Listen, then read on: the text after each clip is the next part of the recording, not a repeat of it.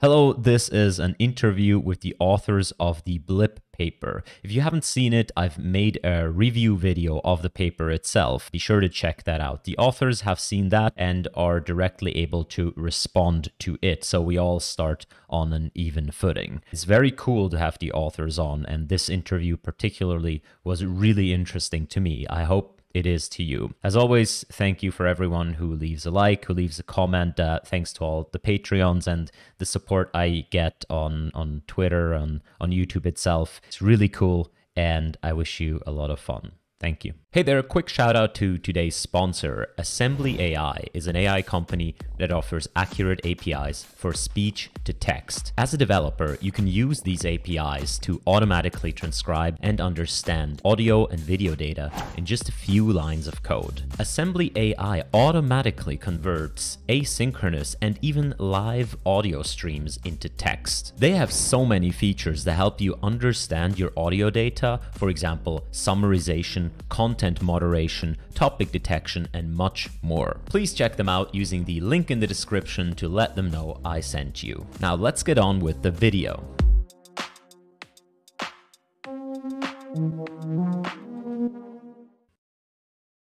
Hi everyone, today I'm here with Junnan Li and Dongxu Li, who are two of the researchers of the BLIP paper.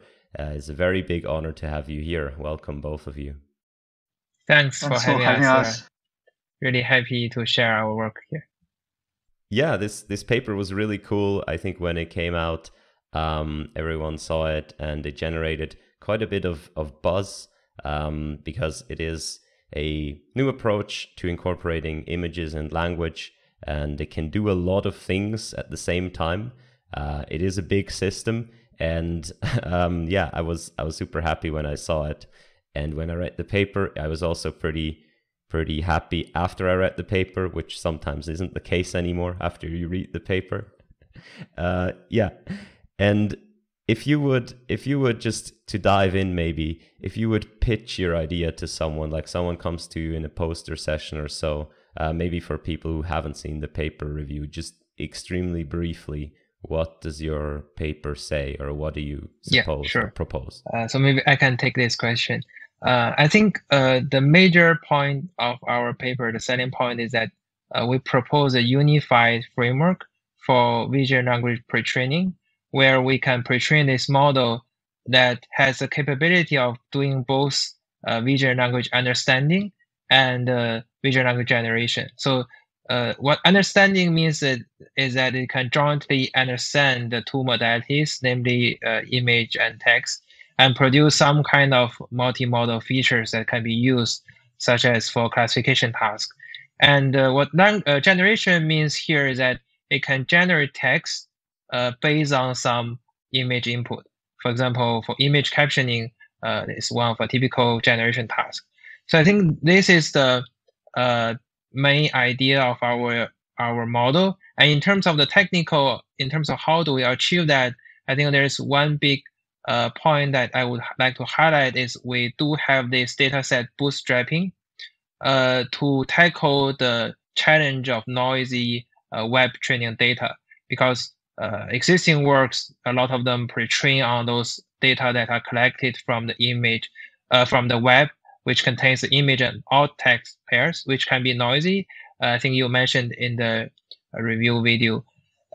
So what we do here is that we want to synthetically generate uh, captions and also to use a filter to try to remove the noisy captions. And by doing so, we can uh, significantly improve the quality of the data set. And uh, I think one of the key message we want to send in the paper is that the quality of the data really matters. Uh, it's as important as, if not more important than the quantity. So a lot of past works have focused on scaling up the model with big data.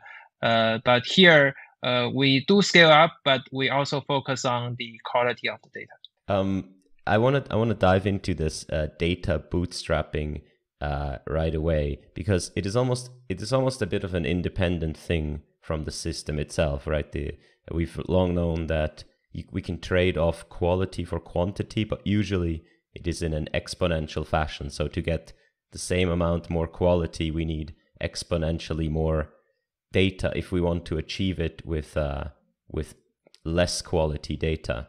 Um, did you was this was this which came first? The idea of building the vision language model or the idea of filtering or the data set because they both play nicely into one another in your paper.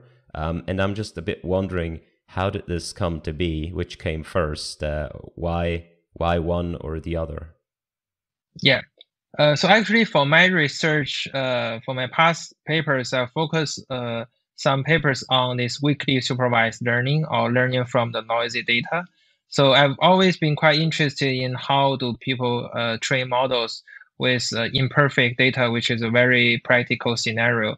And uh, uh, I think this deserve uh, this field may deserve more attention. It's not as popular as some of the other fields, uh, but it's really a very practical issue, and it do exist uh, for vision language pre-training. So actually, one of my previous paper in vision language pre-training, uh, which we call it ALBEF model, uh, it was published in NeurIPS uh, last year. Uh, we have this kind of self-training scheme uh, where we want to clean the noise in the data set, but it's in a relatively more simpler way than what we do here.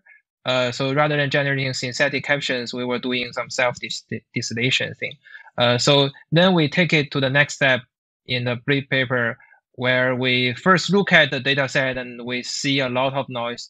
And here noise basically means that the caption is not really describing the visual content of the image. It may still be a good uh, human written text, right? It, it's, it's not the text is grammatically wrong, it's grammatically correct. Uh, it's just that it's not aligned with the image. So what we try to solve is how do we generate uh, tags that are more aligned with the image such that our pre-training can benefit uh, from this. I think uh, this this left picture here illustrates it well, where it just says "from a bridge near my house," right? Uh, which is which is a a weird thing to put in an alt text. You would put that usually in some sort of a social media post or so. But this is one of the examples where the alt text doesn't really describe the image. I thought I thought that was really well. Were you always aware of this weakness, or um, like how how do you even find out that that is a large scale problem? Yeah, so I think uh, I first come uh, find out this problem when going through basically some of the pre-training data set.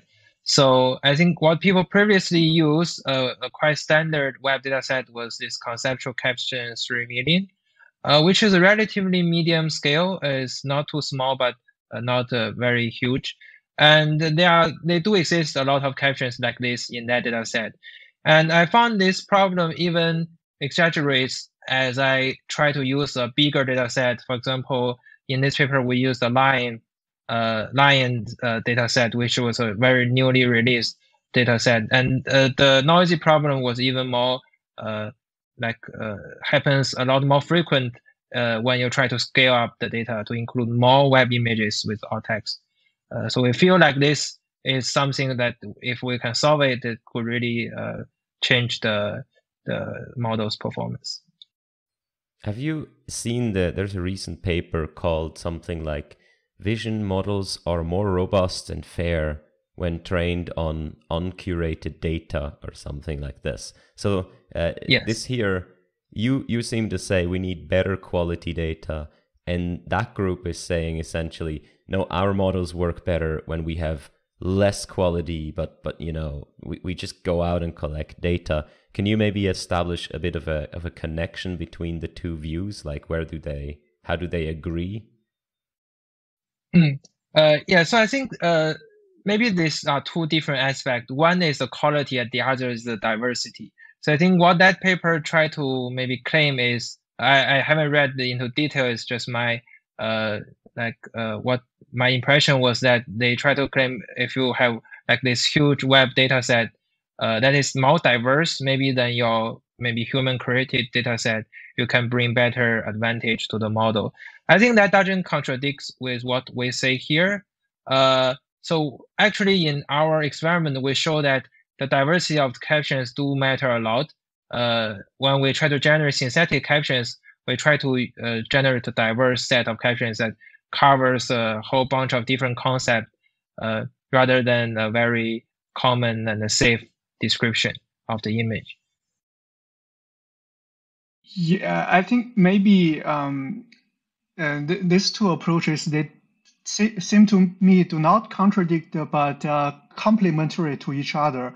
Uh, on one aspect, uh, when you have more data, of course, you can always scale up you, the size of your data set. You end up with having more samples that give you uh, better capacity for the model. But on the other side, with more focus on the quality side, if you really look at the number of images we are using here for the pre-training, compare with some of the other works, it's not a lot. It's not like uh, uh, too much, too too large a scale. But uh, since the quality of our pre-training uh, corpus is better, we end up with a better uh, performance. So I really think the skill and the quality they are complementary and they do not contradict. I, I believe. Yeah.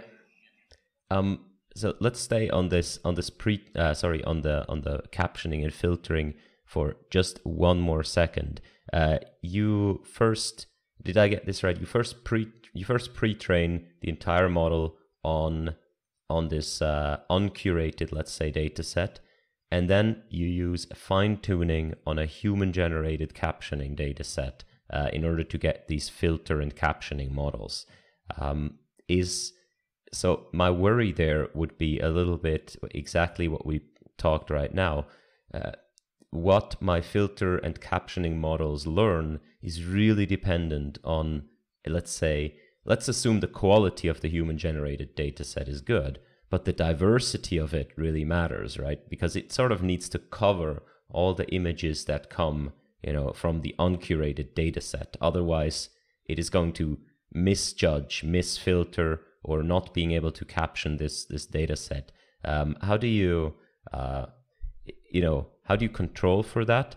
And maybe you can also comment on if I now, let's say I want to expand my data set to areas that I know that the human one doesn't cover, what could be a method of, you know, still going still going and, and, and researching on this new type of data?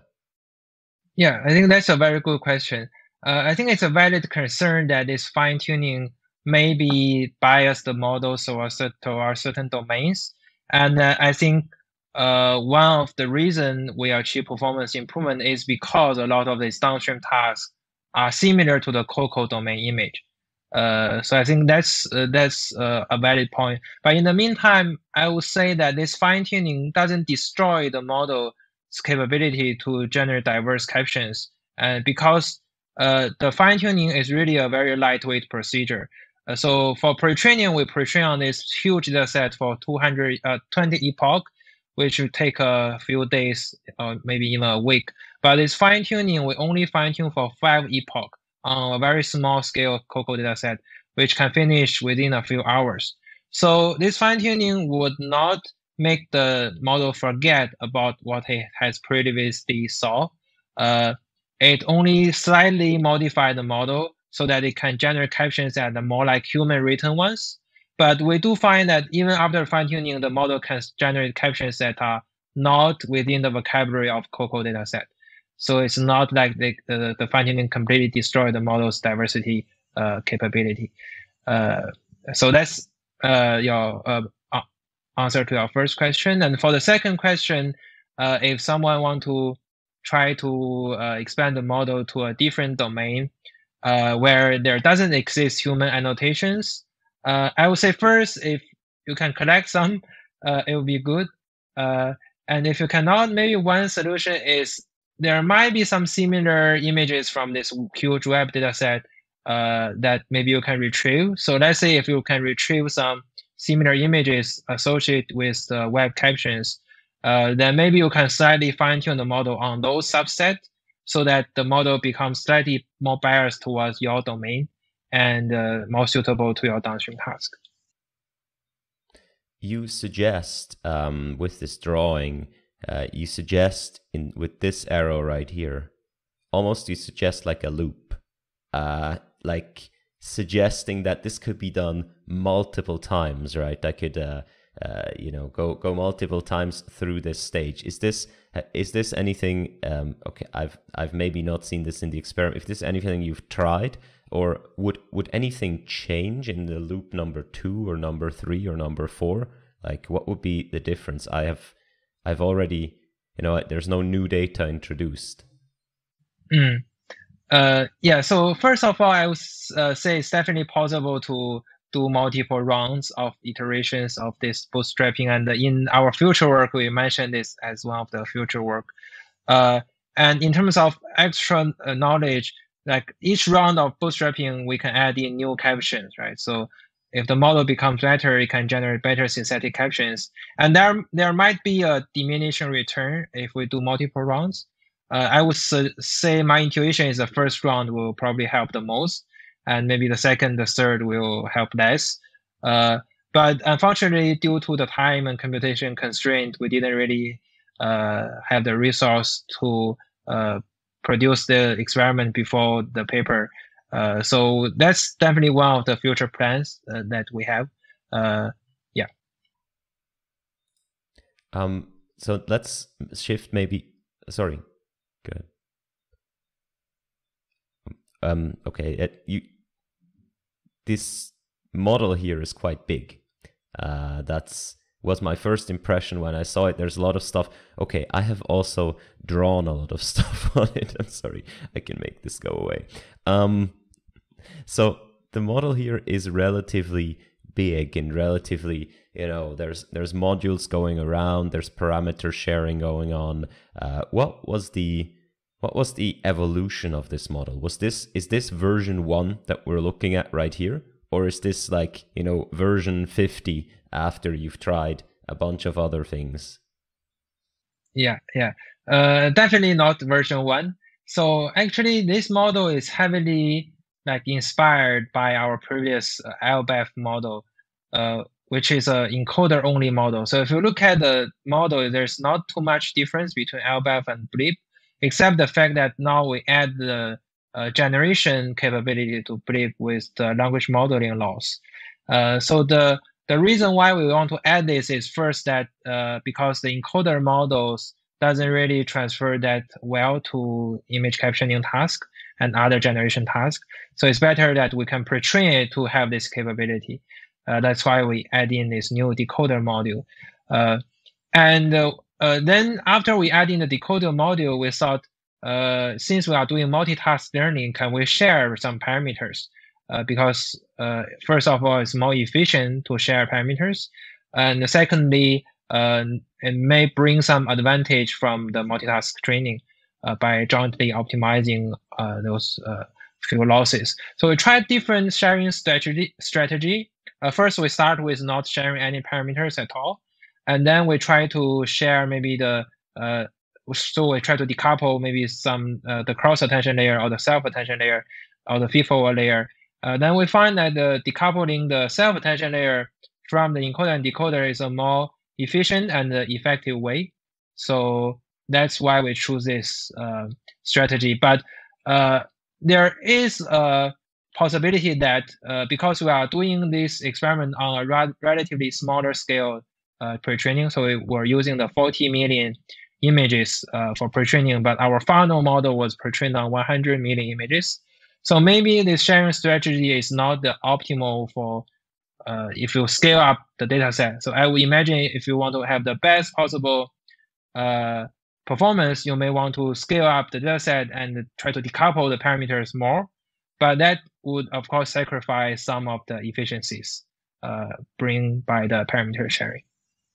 Yeah, uh, another yeah, another point I probably want to add here is like um, um, this architecture is not like um, ad hoc design because remember that one of our starting point is to eliminate the noise uh, noise levels in these pre-training data sets. So from from there, uh, we uh, on one side we need to identify uh, what are the noisy ones, right? Whether the image and the caption they match with each other, and that end up with this design of encoder model. Uh, on the other side, we want even more that when we find that uh, the, the caption does not align well with the image itself, we don't want to simply discard the training data point. We want to generate some useful captions, surprising captions that can further help us.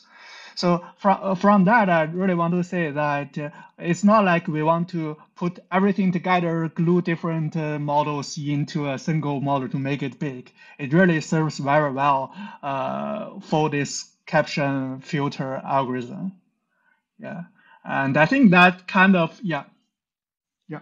Yeah. Uh, yeah. Just one additional comment is that our model is really actually not big uh, if you compare to some other models. So basically our model is a VIT plus a, a BERT. So uh, it's a base version of the BERT. So in terms of the number of parameters, I would say it's a standard uh, parameter deep learning model. Uh, it's not that crazy huge. Uh, so even we draw it uh, in the current figure, actually there is because this parameter sharing going on, uh, the number of parameter and the training computation load is not that heavy. Mm-hmm. Um, yeah, I, I, I like the fact that uh, this really arises from sort of the goal of cleaning the data set. It plays.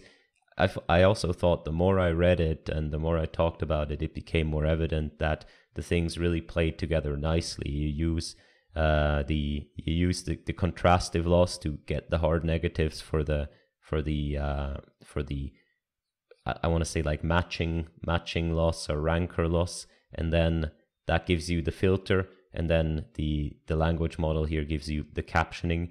Um, with respect to parameter sharing um, you said okay the the matching head or the contrastive heads they're not really good at captioning themselves. So we'd rather pre-train or train a captioning or a language generation model. Do you find that adding the task of language generation also helps the tasks that the other models would be good at? Um, like, do you find an additional benefit, except for our model can also do captioning? Do you find an additional benefit for the already existing or the already tackled tasks by adding, let's say, the language model? Yes, yes, we find that uh, there's an advantage bring, bring uh, brought by this language model loss. Uh, so this language model loss, if you think about it, is, is really quite similar to the mass language model loss, except that now it's an autoregressive version, right? So in our previous ALBEF work and in some other papers, what people usually do is this mass language modeling uh, to try to improve the uh, model's capability to, to understand the text uh, in a more fine-grained granularity because the image text matching and image text contrastive learning is more like a global uh, matching, right? You are trying to match the image and text.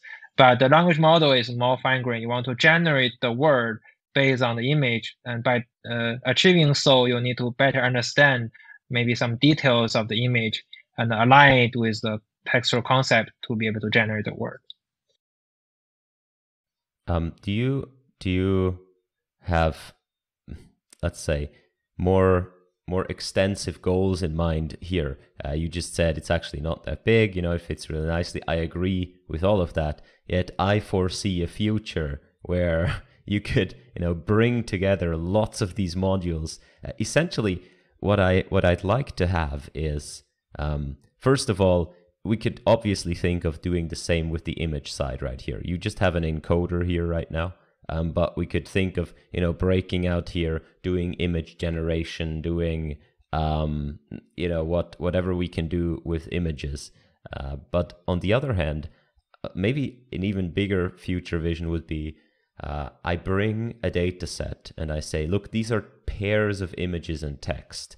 Now, please, system, make me a model that includes all of these losses that I can think of, like all of these different combinations and the system would figure out oh okay i can share you know i can share parameters here and i can build that and so on and um, maybe that would given your findings, which I, you know, I totally believe that adding more of these tasks and sharing the parameters actually mutually benefits uh, each other. The representations they become more capable, they become uh, maybe more more broadly meaningful, and so on. So I think that might be a cool a cool future to to work uh, against. I don't know how feasible it is though. is that anything on your roadmap or uh, you know what does the future look like of these models? Yeah, I think that's a very cool idea. Uh, maybe a very ambitious goal. Uh, so we have considered to add in some image generation capability, but uh, we didn't because it uh, doesn't fit very well with our current framework. So we don't want to make the framework to be very huge uh, and messy. We try to keep it more cleaner. Uh, but regarding your point that can we have automatic system that can maybe combine different modules and losses, I think that's a possible goal. Uh, it's just there could be a lot of obstacles in how to achieve that. Uh, for example, if we borrow some idea from the NAS community and maybe we borrow some reinforcement learning idea, uh, maybe there are some ways we can train a policy to do that. Uh, but it's not entirely clear to me how how can we achieve that because I think the main problem is this pre-training is uh, how to evaluate a pre-training is a big problem, right? So uh, you cannot just say that uh, a lower pre-training loss means that your model is better downstream task. Uh, if if if there's a if there's a correlation between pre-training loss and downstream task, uh, then it may be easier, right? You just find the optimal module that you can minimize your pre-training loss. But usually it's not the case. It also depends on how well aligned is your pre-training task and your downstream task. Uh, so I think that's one of the major issues of why it may take some trial and error to find the, the best strategy uh, for the pre-training. Yeah, may, maybe I can add a few sentences to to that. Um, I think ha, ha, uh, being able to figure out how to uh, you know combine these different modules together automatically would be super cool and uh, futuristic. Uh, yet I think there are a couple of practical messages that we want to convey here, uh, which is a, a, the first. I think if you re- really look at how this uh, we we fine tune uh, we fine tune this MED model to make them a, a, a captioner, a filter, and also how we combine these different modules together in order to tackle the down, uh, downstream tasks.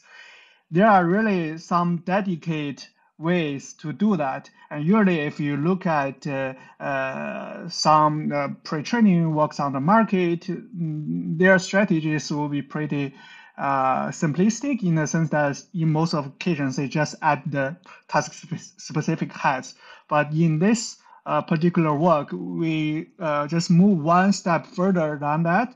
We uh, rethinking how to rearrange these modules and what are the best strategies uh, for this parameter sharing strategy.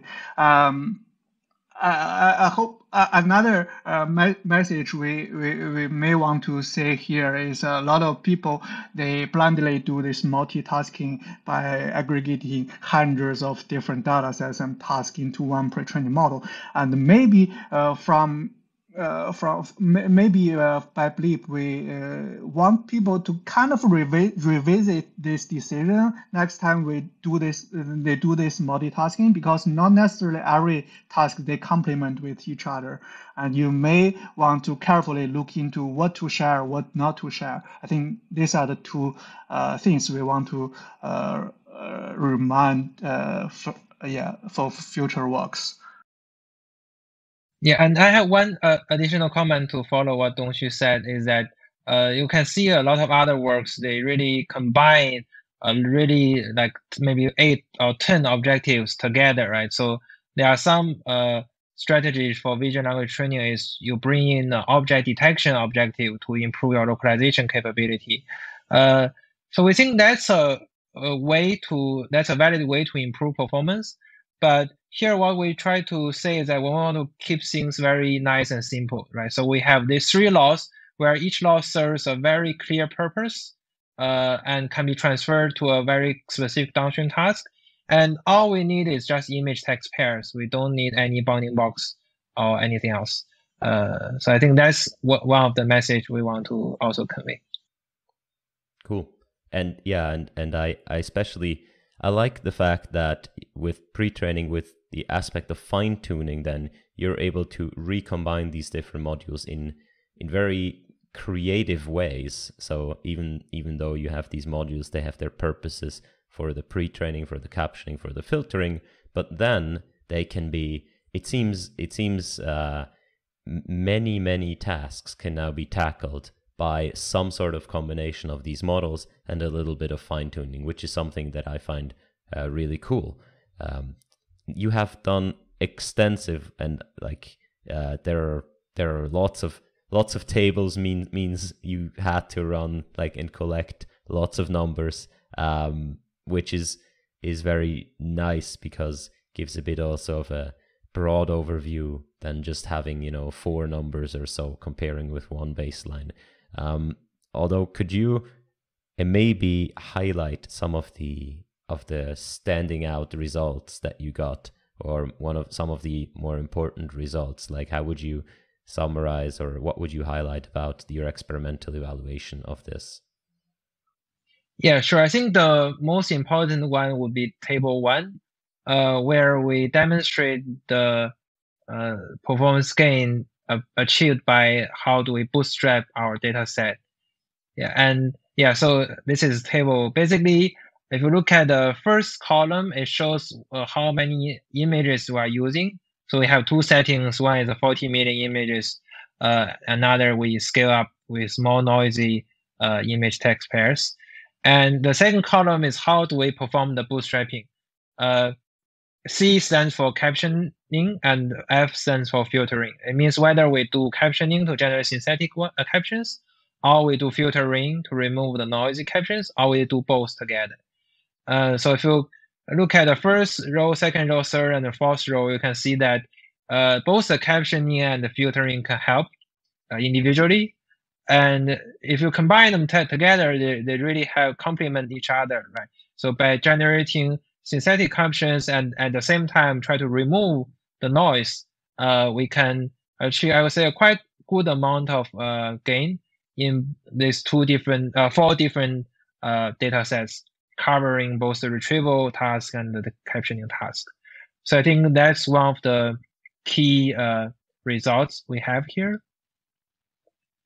And also maybe then it goes to the uh, second table is how do we do the uh, bootstrapping of the captions, right? So do we use beam search or do we use nuclear sampling? So the difference between those two approaches is that beam search is a deterministic uh, sampling, uh, not sampling, deterministic decoding strategy, where you try to find the most likely sentence uh, associated with the image.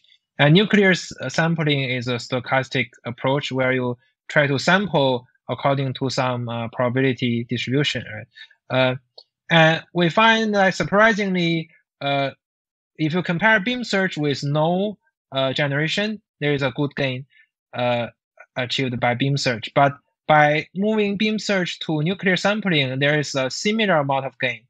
So this is something that we didn't expect at the first time we see the results. And after we really deep, uh, deep dive into what the captions look like, uh, how uh, how does beam search and nuclear sampling generate different captions, we found out that the, the beam search will generate a kind of a safe caption that accurately describe the image most of the time, but it's not surprising. So you can commonly see those uh, uh, the, these captions in the data set.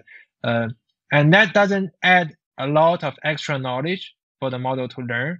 But the nuclear sampling really introduce some really diverse captions uh, that are more like human written ones, right? Human don't write uh, a very boring description like a man is uh, with a dog in a park, right? So it's a very boring question, uh, boring caption. But nuclear sampling can give you more diverse captions.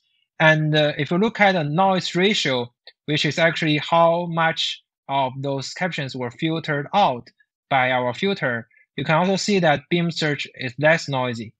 Uh, but even though it's less noisy, it's not as beneficial as nuclear sampling here. And this really raises another question, which, which I think is a very interesting future work, is that is nuclear sampling the best way, right? So because those models are pre-trained with the language modeling uh, loss, which is kind of a deterministic loss. You try to maximize the likelihood uh, of your captions. Uh, and uh, we are just doing that, and we try to do something in the decoding side to try to give more diverse captions. but this nuclear sampling was used in mostly in NLP papers.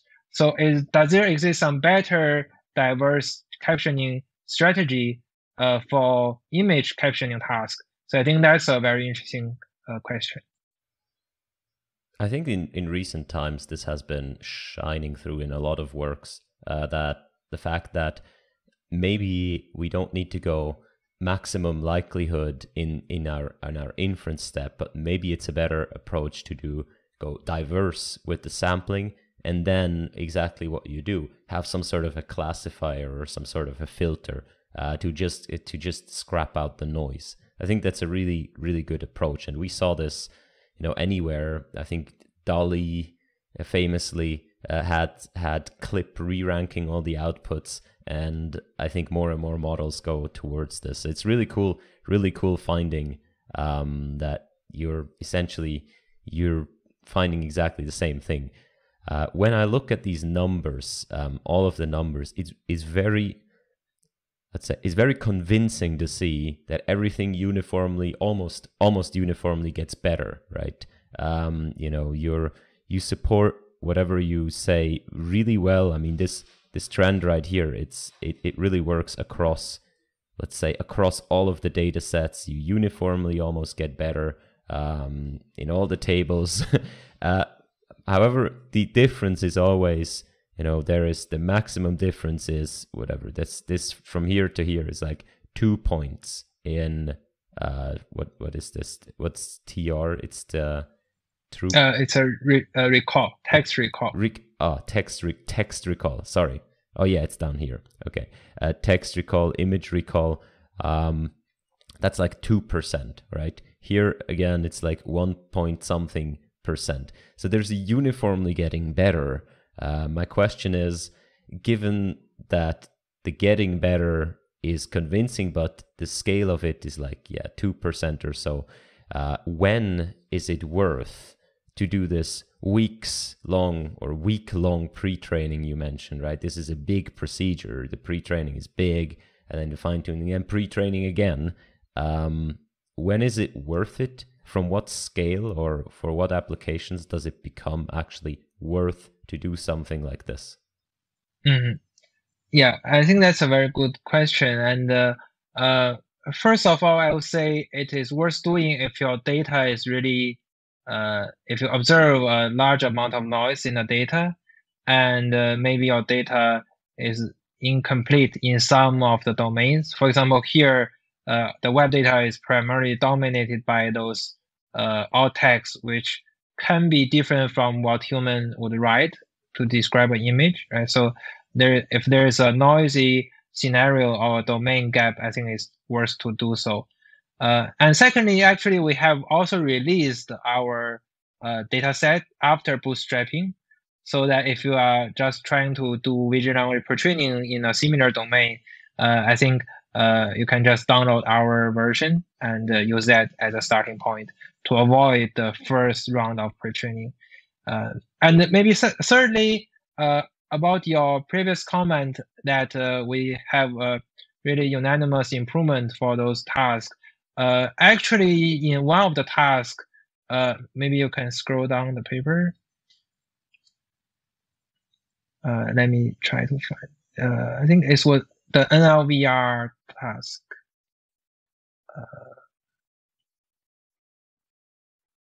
table 8 maybe yeah yeah table 8 yeah actually for this task right this is where we find the better quality of captions uh, doesn't necessarily give you a better gain uh, if you compare uh, here. Uh, and actually by scaling up the number of pre-training image it, it doesn't correlate uh, very straightforwardly to a downstream performance gain. Uh, so I think it still depends on your alignment between your pre-training and your uh, downstream objective. So for most of tasks, it is well aligned, and that's why improving your pre-training data quality can improve your downstream tasks. Yeah, um, maybe I can add a few sentences to uh, in terms of whether it is worthwhile to improve that much. I think if you really imagine the big picture here uh, in terms of the multimodal retrieval, uh, let's say uh, if you uh, deploy this retrieval algorithm and that managed to improve their profit by 1%, that's a huge achievement and you won a lot. So uh, at Salesforce, we also have the retrieval. Uh, we have we also uh, work with clients for their uh, retrieval uh, services. So in terms of that, if you just let your GPU run for one week and improve by one percent, that's a huge improvement, I would say, right? And I would also like to say that these numbers they kind of um, I think um, under hype uh, what BLIP has achieved because uh, I think BLIP beyond this uh, um, relative advantage uh, over its competitors is also qualitatively better in terms of in terms in terms of how easy uh, it is to use BLIP if you re really look at the uh, demo we created there on the web, hosted on the web, and uh, it just freely ask any questions in natural language rather easily. Uh, in contrast, a lot of this image question answering uh, models, they are kind of, they are not doing the free form generation, right? They kind of doing classification in order to tackle this question answering uh, task.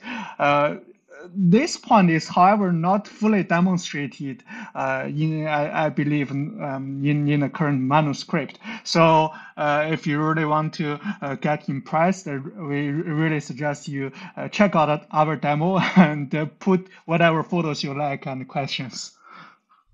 Cool. it's really neat, by the way, that you have like a, an, a demo to go along with it, because I think it, it makes it makes it more accessible and it demonstrates also the the capabilities of this. It's almost like we're moving into it. It's it's we're moving into the world that GPT three maybe has created for text uh, with these image language models uh, because you know we got the same feeling from gpt-3 oh no you can i can just go and i can put any text right and i can interact with the system in a sort of a free form way and uh, it's really cool to see that we're also moving in this direction with with the image models. Um, in in terms of in terms of just the the process of how this is research went about, you ended up with a cool system with a nice way of bootstrapping data and so on. Uh, was there? Can you maybe tell us a little bit about stuff that didn't necessarily work out during the research? Was there any point where you were uh, maybe disheartened a little bit, things that didn't work out? Uh, what were your low and your high points during this the the creation of this paper? Yeah, uh, actually, one of the like the uh, experiment we had was when we first tried to scale up the pre-training with small web images uh, using this LAION data set that we have downloaded, uh, which takes quite uh, some time. Uh, it doesn't help that much. So then uh, it feels really feel like uh, why scaling up the data is not benefiting the model. So then I did some more analysis, and after uh, that, I realized that a lot of those uh, images are very very small in the resolution. Some are just icons or some brand names. Uh, and if I remove those, then it begins to show the the gains. But I, I think that that's one of the kind of the blockers uh, we faced. Uh, and I think after we first get the bootstrapping, especially the nuclear sampling, uh, to give a big uh, performance gain, then at that point we are quite confident that uh, this should be a good uh, solution. And I think that that point is when I realized, okay, this method should work well, and we can write a paper about it.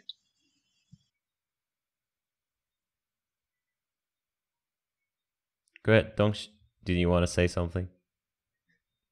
Yeah, I, I believe some of these uh, strategies they also arise from the discussion, internal discussions with other group members at Salesforce. So it's really a lot of uh, uh, crowd intelligence behind the scenes. So yeah, that's how is how is research uh, organized at, at Salesforce? Like I have a bit of insight into you know the let's say the, the the big tech giants like Google and Facebook and so on, and they they have they have their research divisions.